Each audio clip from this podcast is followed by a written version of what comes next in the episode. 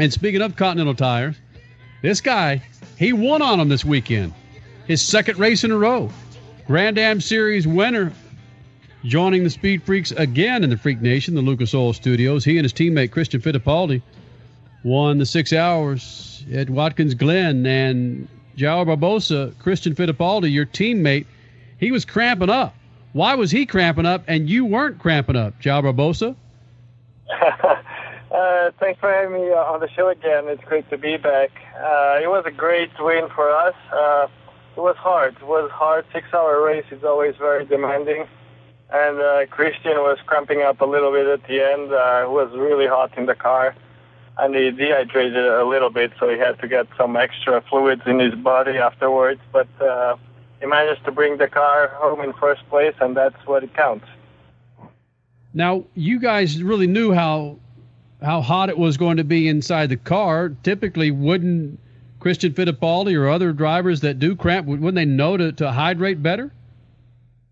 I mean, we always do that before the race, and uh, even when we prepared uh, our physical preparation during the race. But you know, it's sometimes it's it's the way it goes. Um, if there's any kind of um, system that stops working in the car, that it gets ten times worse, and one of the hoses wasn't working as as as properly uh, as it could be, so it made it even hotter in the car. But uh, he was able to survive till the end of the race and uh, hold the charge uh, for the first place, and uh, that's uh, we're very pleased to, with that.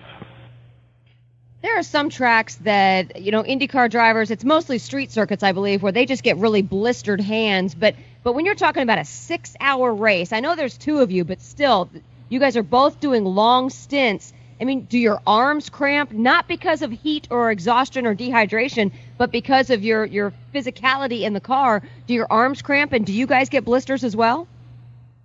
Um, not really. I mean, uh, I'm, I don't really blister my hands. Uh, my hands are so used to, to, to that that they, they don't blister very easy.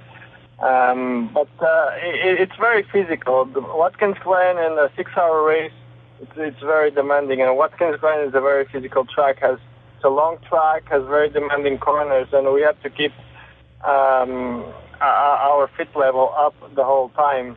And uh, when your fit level starts to go down, that's when when the, you start losing concentration. But Christian did an amazing job just bringing the car home and uh, keeping the, the concentration all the way to the end. You know what? No, no, no. Let's let's just get down to the bottom of this. You say your hands don't blister, you don't cramp. You know, you're just a badass, right? Exactly. I mean, it's there it a long, it's a long process. I mean, I've been driving since I'm 11, so my hands are pretty hard at this point. Joao Barbosa, Grand Am Series winner from the Glen, joins us here in the Speed Freaks pits in the Lucas Oil Studios, doing it on those Continental tires. Statman, go ahead. Joao, I'm looking at the points here, and you are in fifth, but you're only six points in back of first. There's five. Uh, there's five races left. There's a lot of guys that you have to climb over to get to this championship. Uh, but so, are you going to be racing against them, or are you just going to make sure that you and uh, Christian uh, stay focused and stay hydrated and uh, just run your own race? I mean, can you believe that before this race we were 20 points behind, and now we're only four points, uh, or Christian and six points behind uh, the first place. Everything is wide open. Uh, Grand Am has been so unpredictable this year, and uh, a good, it was a great points day for us. Uh, we are now leading the North American Endurance Championship, which is the last race is there. The next race in Indianapolis. So it's it's a great series, so competitive, and uh, everything is wide open still at this point. But uh, me and Christian and uh, the Action Express Racing team, we're gonna work race by race. I mean, our focus is, is to win every race we go to the next ones. And um, if we can't win it, then we have to survive and bring home the most points we can get, and that's how you, you're gonna get to the top of it. I hear Joao Barbosa. I hear that said all the time, but when do drivers make that decision that uh, we can't win? Let's get points. Is there a point in the race where that decision is made, or maybe that comes over the the headset from your crew chief? How does how does that happen?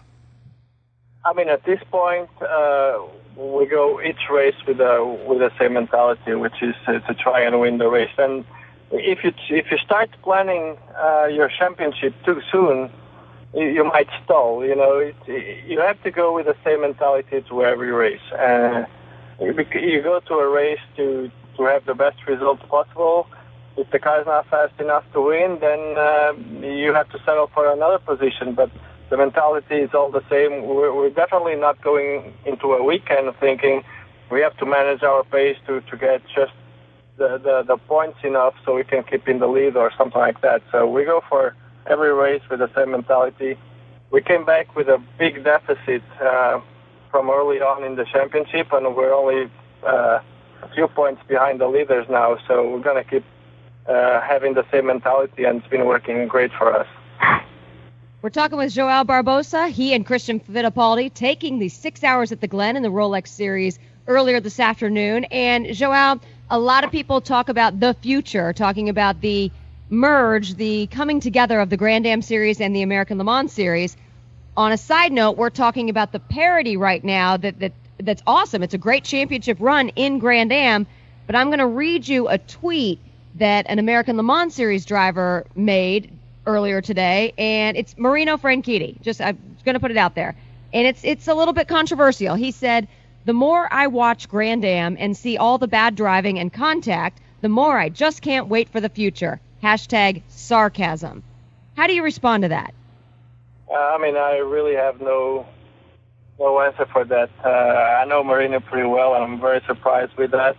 He was probably having a, a bad day. that that's a good way of putting Yeah, it because I nip- was really Wow. I was really shocked Marino put that out there too, and I I was under the impression that drivers on both sides were done with this battle. We're done with it. Exactly. Everything's going to be fine next year.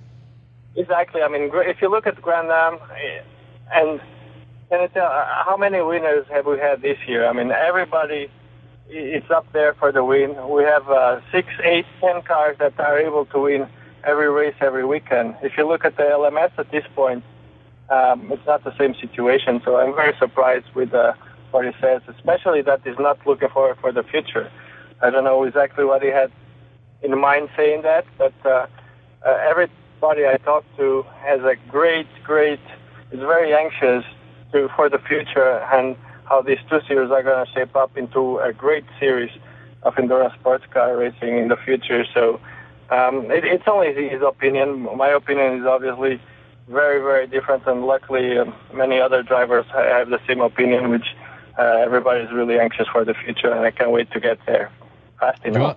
Joao Barbosa joins us here in Speed Freaks Pits, Rolex Series winner from the Glen this afternoon. Dude, as always, we appreciate you rolling in here, staying up late. We know you're on the East Coast. Go get some sleep and get rid of those happy ass cramps, all right? Thank you guys for having me on the show again. You got it. Joao Barbosa joining us here in the Speed Freaks Pits. And we why, have, you, why do you say his name? I love wrong? that freaking name. It's awesome. It's Joao. I, uh, whatever. I, look, man, it's however I want to say it. I could call him Arthur Medley. How the hell I just came up with that? I have no idea. I don't either. Not in front of me.